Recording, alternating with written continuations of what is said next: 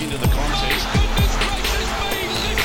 It is Tuesday, the sixteenth of August. Welcome to Afternoon Sport. Tim Gilbert here. I'm joined by my co-host Shane Lee. And Shano, I um, was thinking, chatting about the pie yesterday that you may or may not have eaten at the football with Tom. I just thought, how good is a hot meat pie in the middle of winter? Chuck a little bit of rain at it.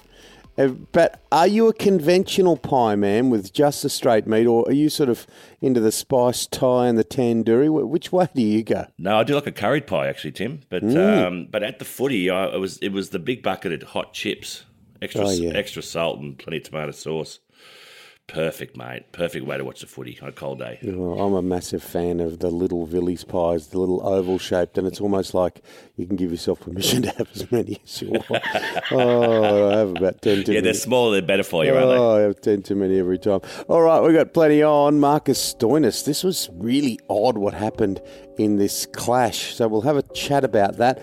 The World Game, of course, Manchester City banned sunscreen. What's going on there? And in the N R L, Kalyn Ponga, the trip to the cubicle. If you're ready for your next thoroughbred racing adventure, then join the Osher Group. They exceed expectations on what racehorse ownership should look like. Australia's racing industry is enjoying unprecedented growth. Through a strategic, well-managed and data-driven approach, there is now a very real opportunity to build a profitable and sustainable thoroughbred portfolio. Find the Osher Group online at the osher group dot com. Look, there's some sort of taboo subjects, isn't there, in the world of cricket, and Marcus Stoinis, the Australian cricketer, seems to have overstepped the line, intimating that an opposition player was chucking the ball. What did you make of all of that? You have to be very, very careful with this one, Tim. You're dead right. There are some things that you do and don't do in cricket, and this is one. I think um, I've not seen the bowler's action. Um, I've only seen it in still frames, and so it's hard to judge. But basically what he was mimicking, he was almost calling him a cheat, and that's what you're insinuating when you're calling someone a chucker. So he needs to be... Pakistani bowler, wasn't yeah, it? Yeah, Ma- Muhammad Hasnain, um, mm. and he dismissed Stoinis, who top scored, I think, with about thirty-nine. Look, he bowls at about one forty-two kays an hour, or, or in this particular game he was. Um, so he's quite quick, and, uh, yeah, with a short one, he's... He's mimicking, saying that he definitely chucked it. So Marcus Stoinis needs to be careful. The women's game has just kicked along so well over the last few years, and the amount of runs that are, are being scored and the style of batting, it's just such watchable cricket. Australia's Beth Mooney almost at the top of the pile and fell agonisingly short of a historic century in, in this new hundreds tournament. Yeah, I'm... I'm- going to bet that uh, in, in about ten, fifteen years' time, Beth Mooney's going to look back at this period and say it was probably some of her best times of her life. Um, she's just been a major contributor in Australia's gold medal at the Commonwealth Games, and she was almost the first girl to reach one hundred um, in the women's one hundred, uh, the tournament played in England. She was ninety-seven not out and, and just smashed the ball to all parts of the ground. And, yeah, she's in, in real good form at the moment and must be really enjoying her cricket. Yeah, over there in the U K, and she, she needed a mm. six off the last ball. But, uh, yeah, she uh, can do no wrong at the moment, Beth Mooney. Unlike uh, Daniil Medvedev, well, he's had a, a difficult time of it. Obviously, his heritage isn't helping. He's world number one in the world of tennis, and he's been sledged. Uh, or heckled, whichever way you want to describe it, but uh, an unlikely supporter in Nick Kyrgios because he's had a crack at the fan.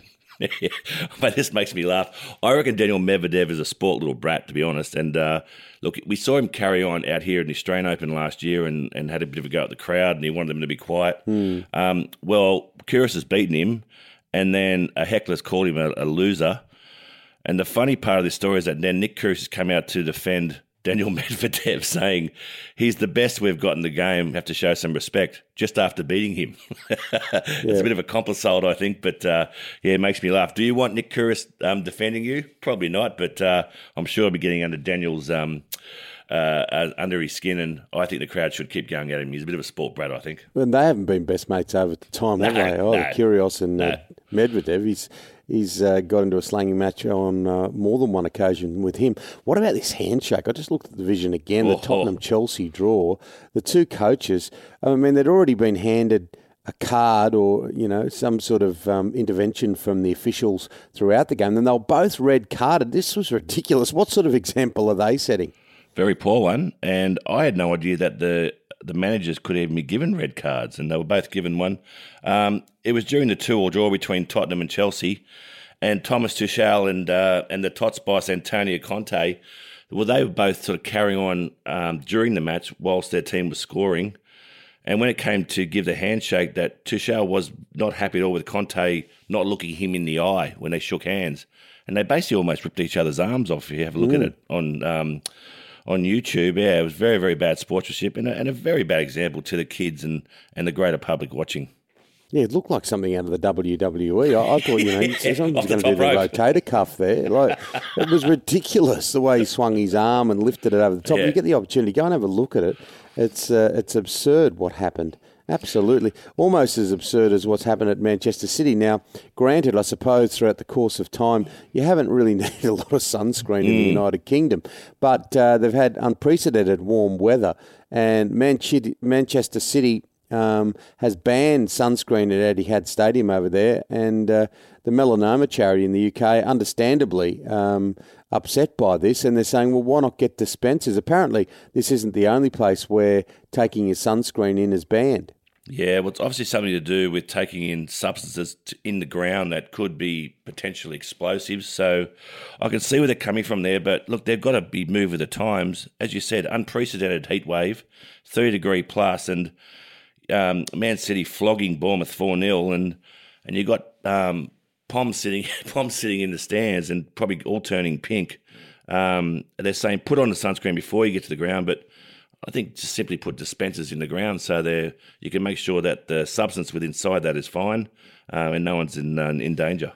Yeah, it doubled down, didn't it? Because Manchester yeah. City's come out on their Twitter page saying that the metro and the train system's under pressure because of the heat. Walk home if you can. So, yeah. look, we can, we're not going to give you sunscreen, but stay in the ground and then walk home. So, uh, yeah, they might have to do something about that. I think they do. Cameron Smith and his bid for the number one ranking in the latest tournament in golf was dashed by a rule breach. Now, basically, it happened the third round, the start of the third round, looking back on the second round, the rules officials had said uh, that, you know, he'd done something wrong. He'd basically had the ball on the edge of the, the hazard line. I have played golf with a few guys over the course mm. of time. We might have just given that a little bit of the the, the, the size wedge, ten. Shoe wedge. The size ten.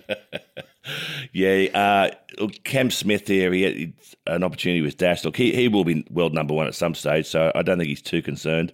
But Scotty Scheffler missing the cut, and this was his chance. If he won this tournament, he is number one in the world um, for the first time. And as you said, Tim, yeah, he put he put uh, the second round, put this shot into the drink um, mm. and it took a drop, and it was actually on the line still, of the out-of-bounds line. So it didn't cost him four shots, hence he didn't win the tournament, hence he's not number one. Yeah, and he, he he took it on the chin. He basically said, yeah. rules are rules, uh, yep. which they are. Stay with us, A F L N R L next. Afternoon Sport.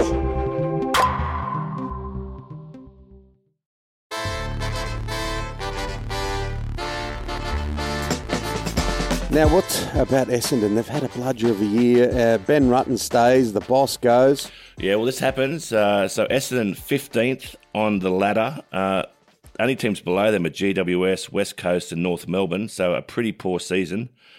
And when that happens, things needs to change. Well, Ben Rutten has stayed, and Essendon um, president um, Paul Brasher has uh, has quit, um, so he moves on. So a new president will come in and look to go um, have a better season next year, the Bombers. Yeah, absolutely. Well, um, they haven't got a lot more to do than uh, drink a lovely glass of Barossa or McLaren Vale Shiraz in Adelaide uh, at the moment with their football, uh, apart from the fact that uh, these two guys have, have one more game, but they're, they're neither are going to feature in the finals. Yeah, disappointing um, for supporters of A F L in Adelaide. Um, both Adelaide finishing fourteenth and Port Adelaide eleventh, so they play each other the last round. Uh, no prison bars will be worn by Port Adelaide. There'll be no... Um, no finals for these teams, as mentioned, and there'll be no love lost. That is for sure. These two will go hard at each other um, in bragging rights only to see where they finish at the end of the season. Not that there's anything wrong with the McLaren Vale or Barossa and Shiraz. We've no. still got to take afternoon sport on the road through the Adelaide Hills and go down to uh, Star of Greece. Oh, my goodness gracious, my it stomach m- is rumbling. It might be it might be evening sport when we do it down there, Tim. We might be getting up a little bit later. Yeah, well, it's all about it's all about, about your willingness to change, Shane. Um, what what about Kalyn Ponga in this cubicle, and then the uh, these dads come out and uh, like basically uh, security guard has kicked him and his teammate Kurt Mann out of a cubicle in a, in a pub. They'd uh, gone there to have a few drinks to celebrate something, and um, basically, I was like, I think he bought a new house, but uh, mm. and then the old man's come out and said, "Oh no, he went to help his mate who was sick," but. It's um, you know, it's been poked at. People are finding holes in this excuse. Yeah, well, look, our listeners are pretty uh, smart people, and uh, so they can make up their own mind. But Kalyn Ponga coming out of the toilet with his mate Kurt Mann, uh, Ponga's dad saying no. Uh, Kalyn was only helping his mate who was sick, but when they left the cubicle, they were both holding bourbon and cokes. So I don't know what they're doing there, Tim, but uh, I'm pretty sure our listeners can make their own assumptions. Mm, getting himself into mm. a bit of Barney rubble. Yep. Uh, look, a massive call from Phil Gould to give Cameron Ciraldo this five-year deal, and people are writing up it could backfire on it. Well, it could, but it, it's it could work the other way as well. I think giving a team like the Bulldogs some security that have, have had very little of that in recent times is a good thing. I think the fact that with Gus Gould there and trying to uh, poach a lot of players from Penrith is also a good thing. Look, he's on eight hundred K a season, but it'll mean Burton will extend probably his contract past two thousand twenty-three. It'll mean Kickow won't get cold feet and will come over. It'll mean Mahoney won't get cold feet either, and, and it'll, it'll probably shore up Addo Carr's tenure at the club as well. So from that perspective alone, it's a, got to be a positive thing, I think. Yeah, well, it's it's going to be interesting to watch. They're a proud club, aren't they? A very mm. proud club. They've had better results the back end of the year than they did at the start. So uh, we'll watch with interest. He's, look, he's done well. He filled in before they, they went with Ivan Cleary. So uh, we'll watch what Cameron can come up with. Now, in the Formula One, uh, Daniel Ricciardo, uh, he's not having the best of time, as we know, the past year or so, but music icon, and all the kids love this bloke, Harry Styles, uh, one of the One Direction stars, has uh, come out saying how much he loves Daniel. He's worn a T-shirt. He's wearing a Ricciardo shirt, yeah, so full support from Harry Styles. Look, we said that Ricciardo, um, prior to um, his uh, team saying that they'll probably move him on next year, and he wants a twenty-one million dollars payout, Um, we both believe that he was going to go in, into the, the world of movies and that sort of stuff in Hollywood, and he's had a lot of success with Stan. Um, he's moving in those circles, isn't he, with Harry Styles and, and mm. rock stars and that sort of people. So, yeah, his mind, and I think, is definitely not on Formula One racing. It's probably the next phase of his life. We've got a few excuses floating around in the world of sport at the moment. It's a bit like the train had a flat tyre or the dog ate my homework. Uh, this, this M L B star, Fernando Tatis Junior, caught out, and, and this just is a dead set ridiculous lie, isn't it? He, he's he's been banned, I don't know, for eighty weeks or something. And this guy's a superstar, massive money, um, uh, over a drug ban, and it was an anabolic steroid that had a very similar name to another drug, and he's trying to tell the world that he had ringworm. Didn't float. Nah, nah. So he's been banned for eighty games. Um, mm. This guy's on four hundred million plus. I think it's four hundred sixty-seven million U S dollars. Yeah. And yeah, the anabolic steroid, um, he's saying that it was used for, to get rid of ringworm. They must be bloody big friggin' worms to use steroids. God. Oh. Well, anyway. got, the na- got the name wrong. Yeah. Uh, look, one of the most startling moments, I had The, the great pleasure of covering so much sport at the Melbourne Cricket Ground over thirty years. But one of the most startling moments was watching your brother, Brett Lee, bowl to Piers Morgan. Mm. You, it was standing room only, huge crowd. And, and of course, uh, uh, it, Brett didn't go soft on him. No, he didn't, mate. And uh, it, w- it wasn't long after this that Brett and I um, had dinner with Piers Morgan and um, his brother. And uh, it was down at Bathers at Balmoral, and, and Pierce asked me, did I see Brett bowling to him? And I, and I said, I, I did. And he said, what do you think? I said, I think you're a friggin' idiot. And in his defence, Piers Morgan, that is, he said, I, I didn't want Brett to go easy on me because I wanted to feel what it was like. He said, I felt like I was a, a gladiator inside, and, and people were calling for, for, for my blood. Mm. And, um, yeah, as it turned out, it, Brett actually broke his rib, and prior to Brett getting Piers in there, Brett said, what do you think? I said, well, mate, just be careful because – and we and we got uh, Piers Morgan to sign a waiver in case he died, which brought a lot of press towards it. But, um, yeah, it, it wasn't my thing, and it ended up breaking his rib. And uh, but as he said, at least he knows what it's like to face someone bowling that fast. And I said, mate, you're a braver man than I. oh, I think he got out uh, fairly unscathed, really, of what could have happened. Interesting stuff. That's it for Afternoon Sport today. Make sure you hit follow or subscribe wherever you listen. A big thank you to our wonderful sponsors. Yeah, fantastic sponsors, the Osher Group. If you're in the market for a racehorse, go and chat to the boys at the Osher Group and they'll point you in the right direction, that's for sure, Tim. Yeah, absolutely. And our great producer, Dan McHugh. We are back tomorrow with your Daily Dose of Sport. We'll see you then, guys. Take care. Building Resilience Podcast.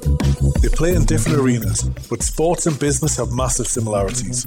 Elite athletes and top business leaders flourish through the physical and psychological demands their high-stress careers place on them. The Building Resilience podcast explores the world of sport and deconstructs the tools and ethos of world-class athletes that can help us create growth and optimize business and life. Come find the Building Resilience podcast on your favorite podcast app.